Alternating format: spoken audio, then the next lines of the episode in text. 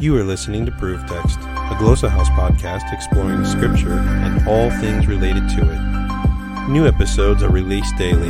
For more information, check out glossahouse.com and subscribe to our channels on Spotify and YouTube. Welcome and enjoy. Hello and welcome to Proof Text. I am Michael Halcomb, and this is a Hebrew Growcabulary episode, which means thinking about and focusing on Hebrew vocabulary. For today, we have the Hebrew root mem lamed kaf, so malak, malik. And uh, if you've been around, uh, you know, Hebrew grammars at all or Hebrew vocabulary at all, uh, you've probably encountered this term malak. Um, it has to do with reigning or ruling, as in a king reigning or a king ruling. And so uh, it's a pretty, you know, it's a pretty easy word to get.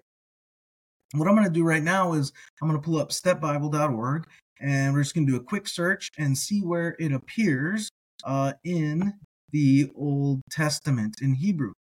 All right, so if you're watching, you're going to be able to see that. If you're just listening, that's fine too. If you have a Hebrew Testament, you want to look at some of these examples, go ahead. I'm going to hit the search button, set my keyboard to Hebrew, and then hit the search and go ahead and type. Um, actually, get the final kaf in there. There we go. Um, now you can see uh, several words appear. So we have uh, Malek, uh, Malak, which means to reign. That's what we're thinking about. Um, and the verb form occurs 350 ish times, 349. The noun form, uh, Melech, king, uh, ruler, appears over 2,700 times. We have the name Melech, which probably means like king, and then we have another form of um, Melech, right? And then we have uh, which means council. Also, the common name Molech, um, and then a couple of different takeoffs on uh, Melech, so Eved Melech and Regem Melech. So let's go ahead and look at the verb form. That's what I'm most interested in here, Malak. And we'll see that the first occurrence appears near the end of Genesis in Genesis 36 31. Um, and we have Malku. And in the same verse, we have uh, Melak. Melak.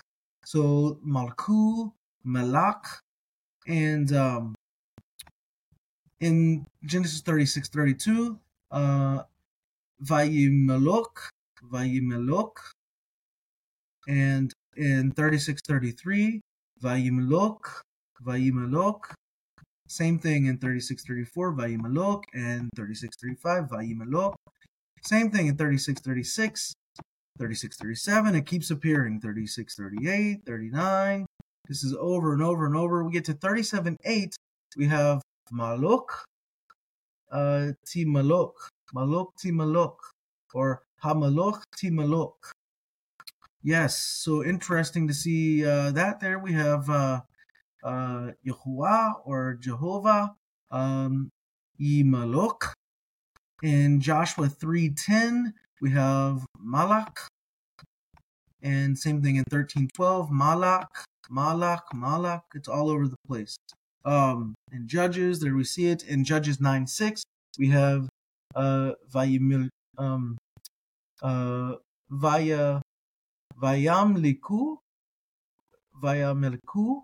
Uh, interesting. Vaya, Vayam Liku, Vayam Liku, uh, which comes after uh, interesting Vayalku, Vayamliku. So some interesting Hebrew uh, rhyming going on there. And then we'll just look at uh, you know, a couple more. We have in Judges 9 8, uh Melok Meloka, Meloka, and then in Judges 9 10, Malki. So again, it appears hundreds of times in the Old Testament. We're just getting started with all these. Um, so we have Mem Lamed Kaf as our root here, um, our binyan that we're we're considering.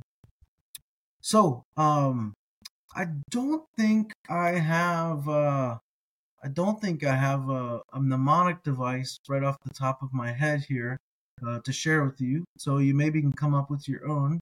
Um, Melek. Melek.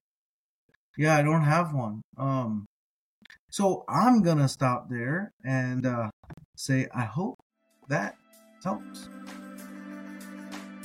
Interested in growing your ancient language skills but not sure where to start? Glossa House can help. From illustrated readers and short stories to lexicons and grammars, Glossa House offers a variety of resources for beginning, intermediate, and experienced ancient language learners.